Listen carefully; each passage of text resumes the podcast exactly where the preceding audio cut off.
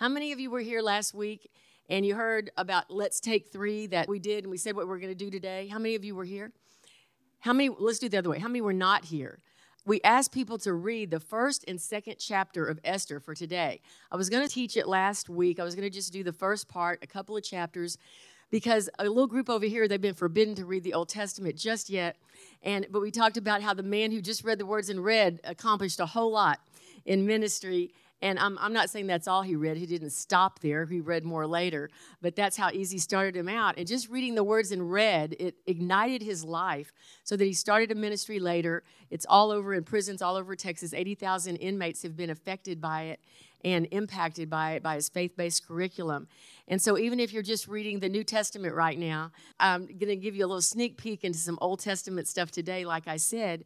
But we talked about how there's a surface meaning in many of the things in the Bible. But then if you dig deeper, there's a little more. It's like panning for gold. You can get what's on top.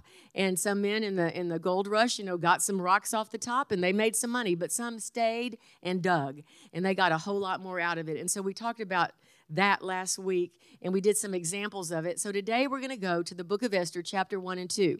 I'm just going to do this part. Next week we're going to have something else. I, I think Alan's going to be preaching next week. Isn't that right? Is it you? Okay, yes, okay. And today we're just going to do one and two to give us an example of how when we read the word, we can go there and God is saying something and it's historically accurate and it's true and it's right, but yet there's something for us that's personal and intimate and, and very tangible in the moment. And so we just have to know how to hear from him in that way and open our hearts and our spiritual eyes and ears. I love the scripture in Acts 17 28 that says, In him I live and move and have my being. In Him, I live and move and have my being. But how do I get to that place that that's really a reality and it's not just words I'm saying? The book of Esther, I told you last week that I heard a woman teach on this in 1980 and I took notes. And then in 98, I did a three part series, and today I'm going to do part from that. But there's a debate, actually, among many scholars over whether it should have even been included in the Bible. And chronologically, now it should have been, but people like to debate all kinds of things. But chronologically, it actually occurred between the sixth and the seventh chapter of Ezra. There's debate over who wrote it. Was it Ezra? Was it Nehemiah? Was it from writings of Mordecai? Did Esther write part of this and someone maybe transcribed it later? So there's all that. But a casual look at the book, it seems to show.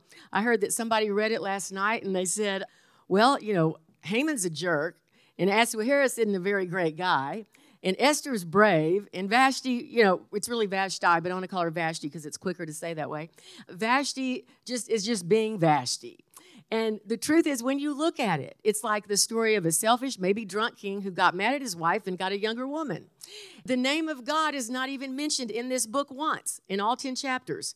There's no quote in the New Testament from the book of Esther. The law is not mentioned, sacrifices and offerings are not mentioned. So you're like, what? But if you take a closer look, you will know, you will notice that it occurs in a 10 year period between 485 and 465 BC in the reign of a Persian monarch named Xerxes. He ruled over a vast empire. His Hebrew name was Ahasuerus. The Jews had been commanded by Isaiah and Jeremiah to return to the land of Palestine after a 70 year exile to rebuild the temple and to set up again their sacrificial system to God. And for some reason, and it doesn't tell us why, Mordecai and Esther and many others had not done that. How many times have God told you to do something and you didn't exactly do it? So you find yourself in another place.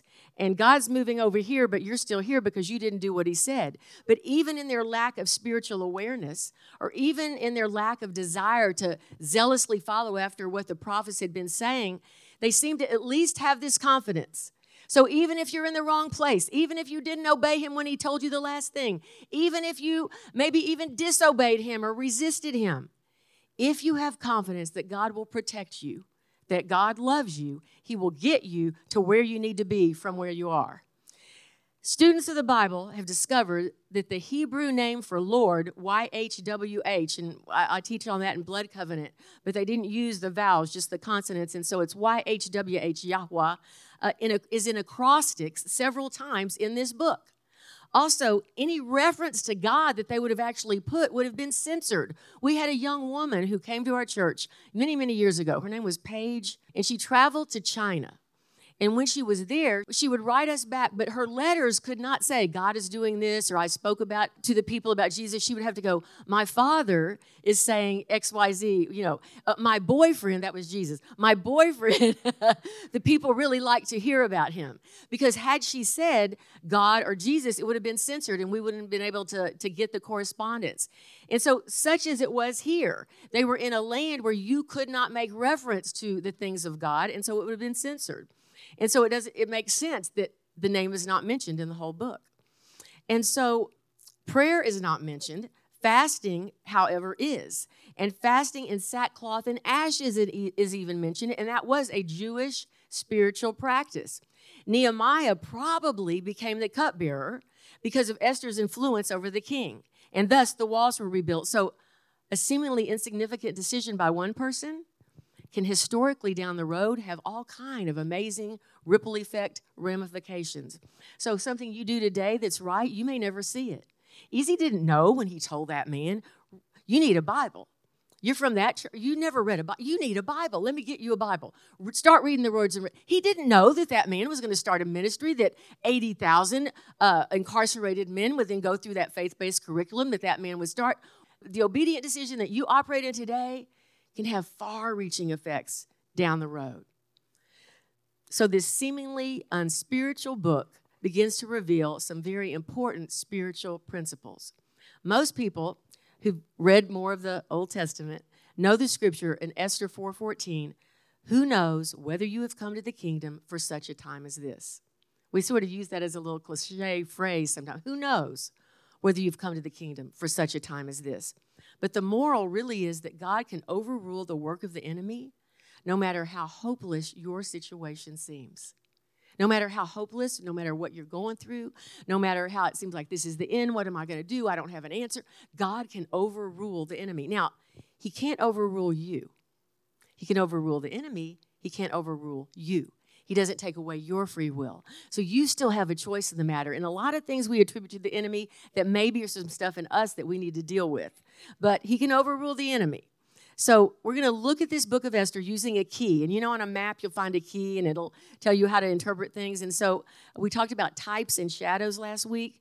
No type is perfect, it will fail somewhere. So when I use it, this as an analogy, it won't mm, work all the way across the board, but the, there will be principles there that will remain unchanged. So the king in this book even though he got drunk, Jesus never got drunk. Jesus turned water into wine. He didn't get drunk, though.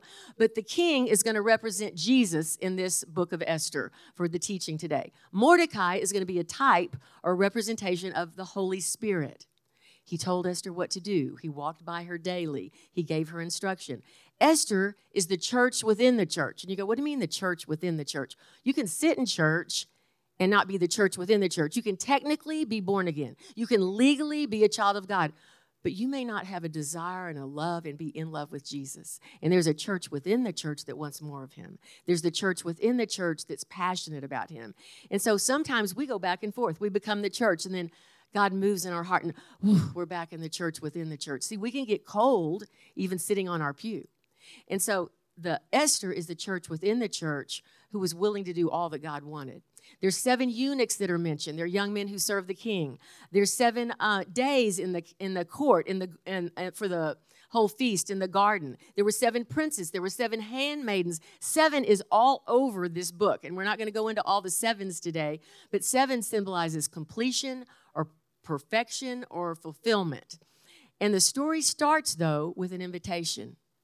See, that's how God starts with you. It's an invitation. He invites you to accept Him into your heart. He invites you to come close to Him. He invites you to receive Him. He invites you to believe. He invites you to read the Word. He invites you to lay your sins at His feet. He invites you. And so, Matthew 22 in the New Testament also talks about a banquet, and an invitation was issued. And the Father made a feast for a wedding. And some came and some did not. This is just like in the book of Esther. But when the feast began, the father surveyed the guests and he found that some didn't have on the right garments. And so for every feast, we have to look a certain way. You know, we went to a wedding, we had I called my hostess and I said, "Is this okay to wear?" And she goes, "Yeah, that'll be fine." Because how are you supposed to look? Now, with God, the thing is, we don't have to uh, provide our own garment, He provides it. See, if we don't look right, he says, Let me give you this, wear this. I'll provide, I'll put a robe of righteousness on you. And so there's a feast even in the New Testament that parallels this one in the book of Esther.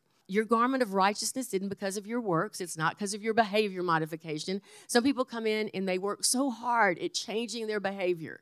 And God says, No, let me change you on the inside. Let me change your desires, and you won't want those things anymore. See, there's an easier way to do it. See, if you try really hard, you'll be trying so hard, you'll wear yourself out. And it will seem like this works religion. I was already in that, I left that alone. Now I'm in a relationship, and in that relationship, He does things for me that I can't do for myself.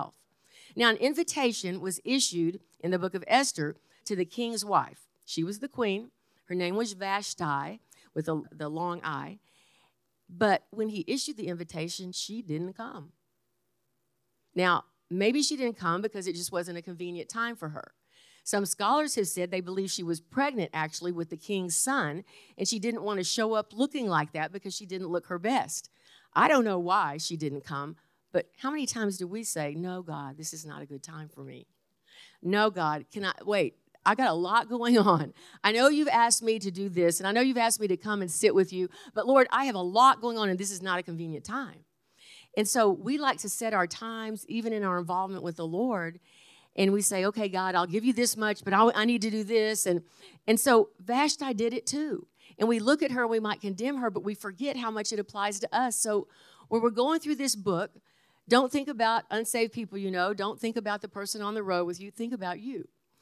And so God might nudge you when it's not a convenient time. The second invitation, because Vashti did not respond, was issued.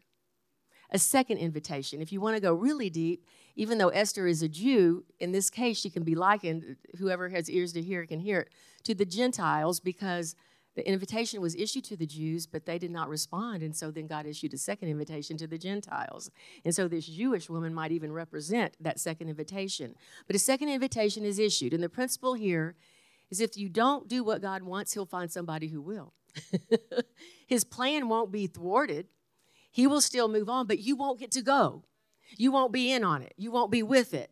So he's going to do it with you or without you, but he'd like you to respond. But if you don't, he will go on, but maybe he'll have to come back and pick you up later. And you'll just miss out on some things. So sometimes the dealings and pressures of God come, not to build endurance in our life, but really because God is trying to transform us. So we talk about what's, what's the aim of our Christian walk? Is it just so that we can um, come in and have praise and worship and, and, and have times of excitement? Is it so we can see miracles and signs and wonders? Those are all great things, but really it's transformation. And so we might see all those things and yet not be transformed. And that's so confusing to people. Um, I don't want to get ahead of myself, but there's a scripture in here that says that, that um, Haman sat down with Mordecai and the people of Shushan, the city they were in, were confused. The mixture in the church is very confusing to people. See, it's very confusing. And so God wants us to keep our free will. We do have a choice. He won't force his way on you, but everything out of agreement with him, he would like us to yield to him. And he would like us to come into agreement with him. And there are some things in God that are very freely given. We don't earn our salvation. Jesus' blood paid the price on the cross. We didn't do anything. We don't earn the. It's not when we come to the baptism of the Holy Spirit. Some people think, "Oh, I'm not good enough." You don't need to be good enough. It's a gift. You don't do anything to earn it or deserve it. It's freely given. It's not earned or deserved. Notice that in the book of Esther, if you read it, if you didn't, you can glance at it if you want to open your phone or your Bible. But it says this odd little thing that drinking was provided. Vessels of every kind were provided, but drinking was not compulsory. None were compelled. According to every man's pleasure, they could partake. That's how it is in church. God doesn't make us take in more of Him.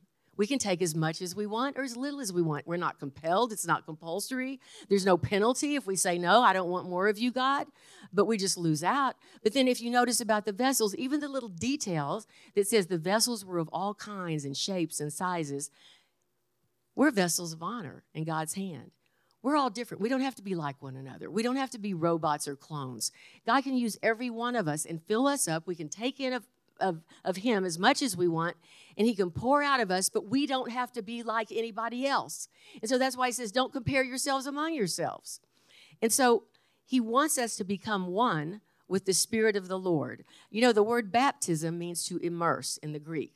When you, you put something into a liquid, when it comes out, it has that thing all over it. It looks like if you dye a piece of fabric, you put it in dark blue, you pull out the fabric, it's a dark blue. When y'all got baptized in water, you came out wet. You were like the water. And so when we're baptized into Christ, into Him, we want to come out looking like Him. And so transformation really is the point.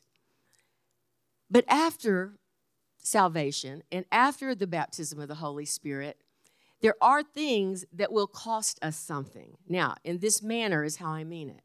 It might cost you your anger. You have to let go of it. It might cost you your strong opinions about things that God says let go. It might cost you your judgment of others. It might cost you the hurt or the pain that you want to hold on to, and it's practically your identity. And God says, No, no, there's a new life here for you. Leave that old behind. Leave that old behind. And so really in this situation with with Esther, the Holy Spirit said, "Esther, you're lovely. You have potential. You have potential to please the king, but we're going to have to go through some stuff to get you there." And sometimes there are things that we go through to get us to that place where in him I live and move and have my being. So Esther was individually chosen just like you. There was an individual rejection or acceptance that she could make of the invitation just like you. But then there's individual preparation. And so the book in the first two chapters goes into a lot of detail about her individual preparation. And so basically, for this young woman, her old life was going to have to be put behind her. And she entered into a new life where things were done to transform her so that she would please the king. So that she would please the king. And the phrase, if it pleases the king, is all over it. And when I read that last night, I thought, wow, God, I remember when I was young and I came to you and I said, Lord, I want everything I do to be pleasing to you. Have I walked away from that? See, do we get hard over time? Do we get busy over time? We start worrying about other people over time. Lord, I want to go back to that young little girl, that fresh one that just says, I just want everything I do to be pleasing to you. See, do we think about that on a day by day basis? We get so busy, and sometimes even as Christians, we think, oh, well, those are the sinners, and that's the world, and those are the people who don't believe right. And, and we get so righteous and self righteous. And, and God says, wait, are you pleasing me? Is this, is this pleasing me? This thought? Is that action? Is that judgment? Is that opinion pleasing me? Is that thing you just said pleasing me? So if it please the king, is how I want to be. Now, it's not instant that we are transformed. It's not instant. There's habits and patterns in life, and so there's progressive change. And you go, How long is this going to go on? Till the day you die. Till the day you die. See, I want to be a learner until the day I go to be with Him because I don't want there to be anything He's trying to teach me that I'm not willing to learn. And so, in this preparation that Esther submits to, the first thing she does is submit. There's submission to authority. Mordecai said, I think you need to do this. And she yielded. She yielded to him. And sometimes it's hard to yield because when Mordecai said, You need to do this, she didn't know what it was going to mean. And we don't either. When we come into a relationship with the Lord, we don't know what it's going to look like. We don't know what steps we're going to take along the way. We don't know what we don't know step one, two, three, and four. We want to know the end. And God says, No, I'm just going to show you the beginning. And so we've got to trust. How long will it take, God? Well, I don't know. Which direction will we go? Just come follow me. See, he just says, Come with me, and we've got to trust him. And so Esther says, Okay, and she gets taken immediately to Hegai.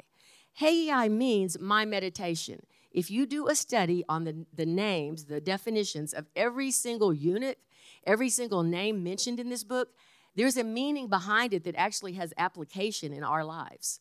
But we'll just do a few today. And Hegai means my meditation. So Hegai, the king is a type of Jesus. Esther is a type of the church within the church. Um, Mordecai is a type of the Holy Spirit. But Hegai is a type of the Word of God. My meditation. It's what I should meditate on. And the Word of God is more important than the words of people. But we have let the words of people define us. We have let the words of people scar us. We have let the words of people stop us. We have let the words of people limit us. And God says, Why do you do that? Well, meditate on my word. What am I saying? See, his word should drown out the words of people if they don't, if the words of people have not agreed with his word. And so I need to be asking myself, what does God say? See, even a lot of church tradition and things that we get used to doing may not even be in the Word. We need to see what's in the Word versus what's just my tradition or what I've gotten used to doing. The Bible says no scripture is of private interpretation, so there needs to be a harmony of scriptures when we go to the Word. The, the book of Esther says this that Esther, the young woman, was given favor by Hegai. If Hegai is a type of the word, how do you obtain favor in the word? How do you obtain favor? By obedience to it. Now, she didn't attain it, she obtained it. There's a difference. See, we think attain, like it's an effort on her part. Obtain, it's given freely. You just simply obey and you're given favor. You just simply do what it says. And even if you don't know why you're doing what it says, but you're just doing what it says because you trust, favor comes your way. And so Jesus is all over the book of Esther, and you can see him if you look closely. Chapter 2, verse 11 it talks about Mordecai walking by and passing by where she was in preparation every day. Mordecai is a type of the Holy Spirit. Hegai is doing the training in her life. But if you have just the word without the spirit, you can get very legalistic. I've heard people use scriptures in the meanest possible ways. I've heard people use scriptures to get their way, try to prove their point, try to condemn somebody, try to try to justify their action. You need the word and the spirit because the letter without the spirit it kills. And so Mordecai walked by Esther every day while Hegai was training her. You need them both. In the preparation, chapter 2, verse 9, it says this everything she needs is given to her. Everything she needs is given to her. If she's the type of the church within the church and you're in that group, everything you need will be given to you. And you're going to need different things at different seasons of your life. Sometimes you might need finances, but sometimes you need confidence. Sometimes you just need patience. And sometimes you need love for somebody that's not very lovable. Everything you need will be given to you. Second Peter chapter 1, 2 through 8 says that about me. Everything that I need has been given to me. The Bible says all things that pertain to life and godliness, they're given to me if I will partake of them. And so Grace and peace be multiplied to you in the knowledge of God and of Jesus our Lord, as his divine power has given to us all things, everything we need, just like Esther, that pertain to life and godliness, through the knowledge of him who called us by glory and virtue, by which we've been given to us exceedingly great and great precious promises, that through them you might be partakers of the divine nature, having escaped the corruption that is in the world through lust. But also for this very reason, giving all diligence, add to your faith virtue, to your virtue knowledge, to your knowledge self control, to your self control perseverance, to perseverance godliness, to godliness brotherly kindness, and to brotherly kindness love. For if these things are yours and abound, you will be neither barren nor unfruitful in the knowledge of Jesus Christ our Lord. So, God is going to give you the things you need if you will stand there and avail yourselves of them. There are times when we need a thing and we try so hard in our own strength to figure it out and, and conjure up things within us and how are we going to deal with this? And God says, wait, let me give you patience. Wait, and I know it grows and it's a thing you have to operate in to develop that fruit, but there's times He'll just give you patience for the moment. There's times He'll just drop love on you for somebody that you didn't think you could love. And it makes a huge difference. And so there was a preparation for Esther, just like practically there was a preparation for the priest in the Old Testament. There were very similar steps. The first thing that the priest in the Old Testament would do was strip off his old clothes. And so Esther's old clothes didn't work for the preparation that she was going to come into to go before the king. So he was made naked with nothing hidden before God. How many times can you go, God, I'm trying to hide this thing and I don't want people to see this ugly part of me, but there's a time before Him you just have to go, Lord, go ahead, and see it all. Good, bad, and the ugly. I'm standing here. I'm not trying to pretend, God. I just need to be real. And you see it anyway, but now I'm going to be real with me so I can let you deal with me. And then He can do what you need. Sometimes we try so hard to, like, when we go before God, are we trying to, uh, you think he can't see through a facade? what good would a mask be when we go before God? You, you think that's too hard for him? And so, really, sometimes we just need to get honest with ourselves. We need to get honest with ourselves because until we get to that place, we won't ask him for what we need. Number two, the priest was washed completely all over. This is a type of the washing of the water of the word. Esther, it says that she was bathed and cleansed. She came in, they took off her old clothes, and part of the preparation, she was bathed and cleansed. Then the priest in the Old Testament, he was clothed, he was given a robe of righteousness. It says she was given new garments. In the priest in the Old Testament, it says he was anointed, the, the oil was poured upon his head. Esther was anointed with, well, we'll get to that in a minute, with the oil of myrrh and with the oil of uh, cassia and calamus and cinnamon. But see, we're talking about the priest and we're talking about Esther, but we're also talking about you. See, there's things that God wants to smear on you and anoint you and heal up broken places in your heart and do the things that you need to do. There's a healing balm. The Holy Spirit has a healing balm to do the things that you've been wounded in life. When you come to Him, we are not whole people. And so there's oil that can come our way to bring healing. There's another step that we go through and sometimes in these steps, we think, well, Lord, if I do this, you'll be happy with me. Or if I do this, you know, maybe you'll be more pleased with me. But really, the only if I in the Bible is when Jesus says, if I be lifted up, I will draw all men unto me. So you don't need to make those if I choices. He already made the one so that you could be come unto him and your sins are paid for and he will provide the things you need. After Esther was bathed and cleansed, and new clothes were put on her, and these preparatory oils were put on her. They put a crown on her head. Crowns are mentioned all over the Bible. In Job 29 14, it talks about the crown of good judgment. And I'll be honest, when I read this last night, I thought a lot of people need this one. The crown of good judgment. You can be a Christian, you can love the Lord, and have really bad judgment and have no common sense. And then you wonder why things keep not going well for you and why God is not answering your prayers. But it, it's like that little thing on Facebook. And I mean, maybe I shouldn't say this. I'll try to come up with a nicer way to say it for church. But it says, I've seen it. I love it. It's my favorite thing. Everything happens for a reason. But sometimes the reason is because you're stupid and you make bad decisions. And so, you know, I mean? and, and so the crown of good judgment, some of us really need to, to ask God for it and go god you know i keep making these bad I, I, wasn't i wasn't raised to understand how to do things properly. Maybe i wasn't parented right. Maybe i was given poor role models. But lord there's a crown of good judgment in the bible and one way or another lord you can put it on my head so that i can think straight and make better decisions. In psalm 65 11 it talks about the crown of god's goodness god's goodness Sometimes I just need to feel the goodness of God because there's badness all around me. The goodness of God, goodness and mercy will follow me all the days of my life. In 1 Thessalonians 2, it talks about the crown of rejoicing. Some people need a happy face painted on their on themselves because they're just if we're Christians and the joy of the Lord is our strength, but they just look miserable or sad all the time. And you're like, do I really want to be like them? Is that what kind of witness is that? And and so there is a crown of rejoicing that the Bible talks about. And so, if we like to be around people that are joyful, why do we think they want to be around us if we're so depressed all the time?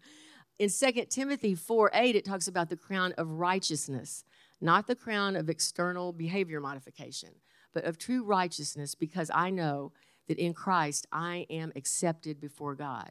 Now, see, I'm accepted before God, but yet I want to be pleasing in His sight. Those don't contradict one another. He accepts me, but the, the I want to be pleasing in his sight, that desire comes from my end. The acceptance is from his end. Righteousness is the behavior of holiness, and holiness is actually imparted by God, and it's part of his divine life.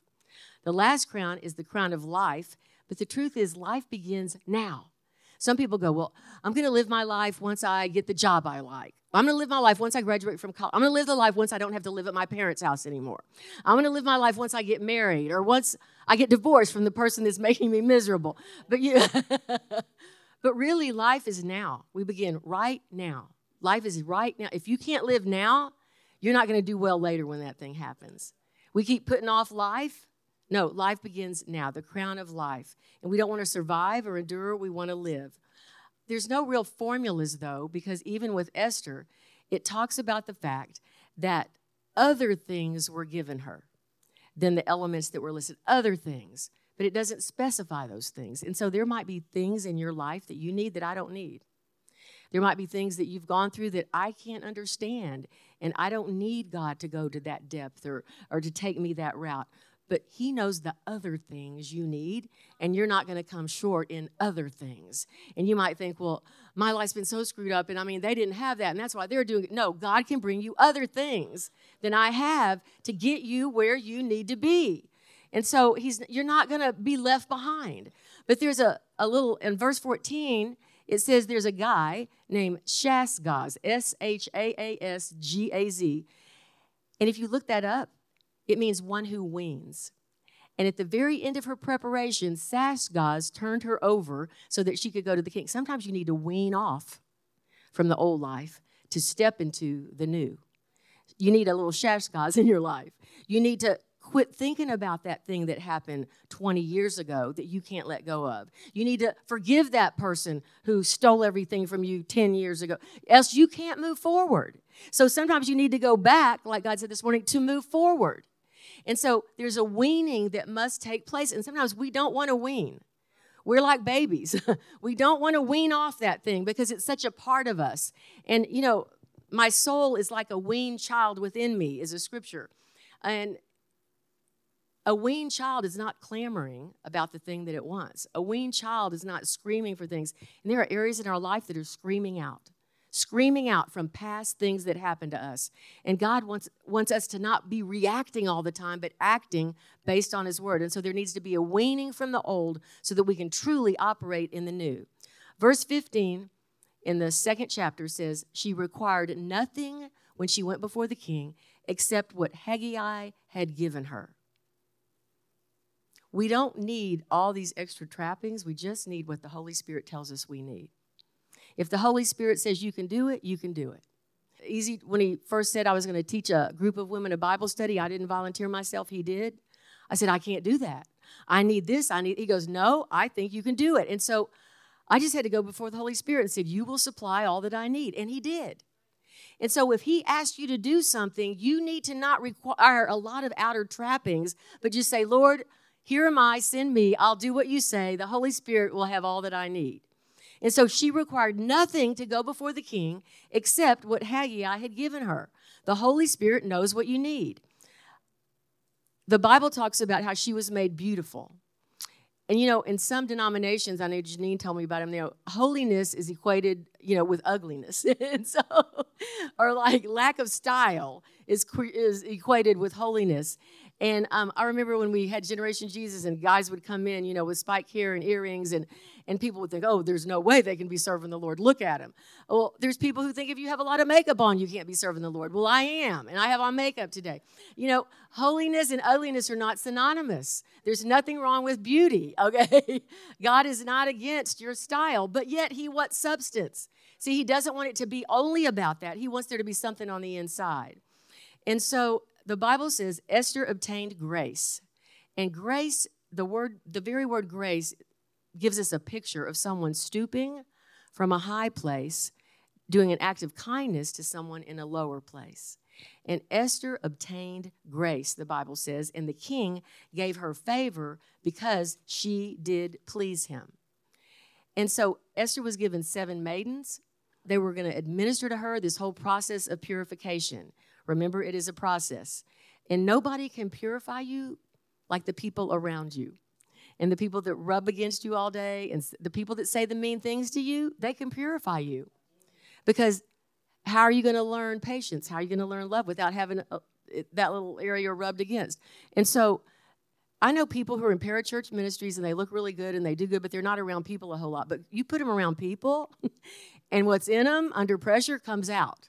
And then all of a sudden, ooh, they're not so hot anymore. And so, this thing about not, not being submitted one to another, not being accountable to other people, it doesn't work. Because if you're all in isolation, it's like somebody said, I really love God, I just can't stand people. Well, okay, if you're around people, that's when the things in you are going to show up. And it might be the people you live with, it might be the people you go to church with, the people you work with, but there's people around you to even help with the purification process that God has for you. The Bible says that she was given myrrh. for six months, the oil of myrrh. Myrrh symbolizes death. And sometimes there's a death to the old life. Myrrh was bitter to taste, but fragrant to smell. Six months of myrrh so that things can die out that you need to let go of, but in place of everything that dies, God's going to give you something wonderful and alive. And so there's a replacement of the old for the new.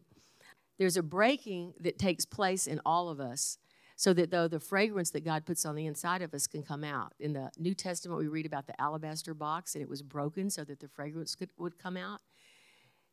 Esther was like a pretty little alabaster young woman, but she allowed the things in her life that she was used to to be gone from her so that there's a and a breaking had to occur when everything that's familiar to you is taken from you there's a breaking that occurs but there's a submission that occurred and there was something about that that when she went before the king, it was attractive. It was beautiful.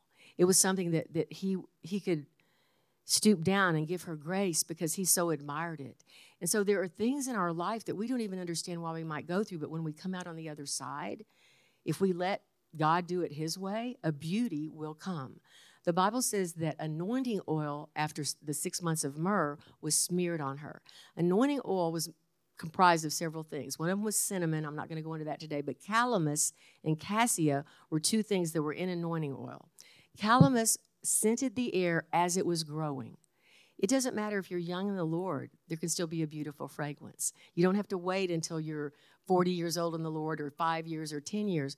You can smell good to others when you're brand new. And sometimes you smell the best when you're brand new before you let a lot of hardness come your way. Cassia was a purple flower. It grows best in high altitudes. It speaks of royalty. And so God is saying, Come up higher, come near me. You know, the people wanted to stay back on the mountain. Moses went up higher, and then his face shone. Come up high, God says. And so Cassia speaks of that royalty in that high place. And so all these spices work together. It wasn't all death, it wasn't all bitter, it wasn't all fragrant, it wasn't all royalty, but there was a blend. And in your life, God will give you a balanced blend as well as the other things that you need specifically because He sees you as an individual. Um, Esther's name means two things. In the Hebrew, it means hidden, and in the Greek, it means star. And you're like, well, those are diametrically opposed hidden and star. The truth is, in uh, her, her actual given name was Hadassah, and that was the Hebrew, and it means myrtle. But she had to change it to Esther to hide her identity in Persia, because had she been known as a Jew immediately, it would have thwarted the whole plan. But we're given a new name too. We're Christians. But there is a time, just like Esther, we're to be hidden, and there's a time when we might shine and be a star. Now, they're not necessarily consecutive, Sometimes they might be cyclical, but there's times when God says, "Get come away. Come away, my love. Just sit with me. You don't don't try to do that. Don't try to be that. Don't try to make you know, I want to be this. I want to be No, God says, just I want you to be with me. And so there's a time to be hidden. But then when God says, "Come on, now I want you to do this," don't go, "No, I want to stay in hiding." You, you have to come. And so there's this time when you got to go back and forth, and you've got to be very flexible and malleable in the hands of God. There's times you'll be hidden, and there's times you'll be a star. And really, you need not to prefer one over the other. You need not to prefer this one or that one. You need to say, whatever, my times are in your hands, God. Whatever time you deem fit for me is what I want. And so when you want me hidden, I'll stay right there. When you say, come on out, I have something for you to do, I want you to shine, I want my glory to shine through you, I'm willing to do it even if I don't feel qualified. And so our times must be in his hands. So, Dan, if you'll put up chapter 2, verse 21 through 23, I'll read it. And that's Esther chapter 2, verse 21 through 23.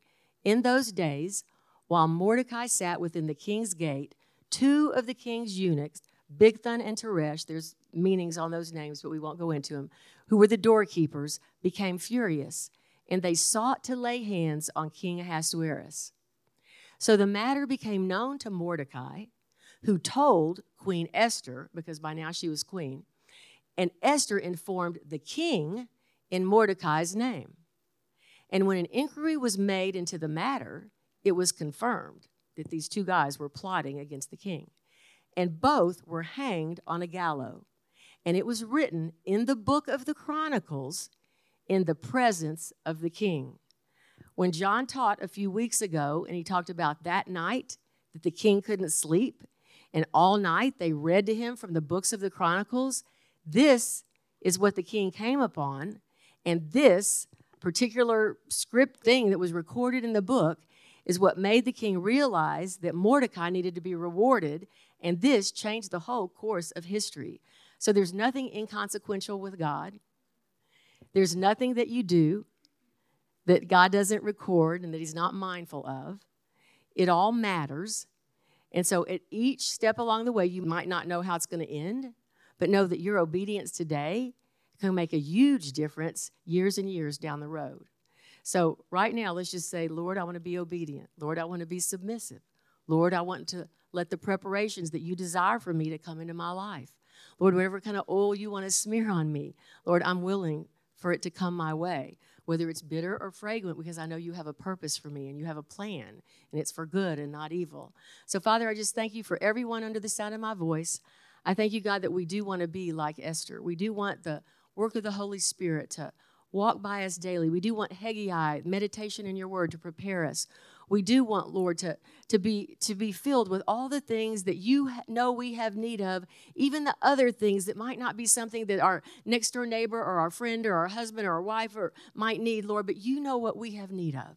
And you will do those particular things so that you will prepare us, and we know that we will not attain, but obtain grace and favor and goodness and mercy all the days of our life.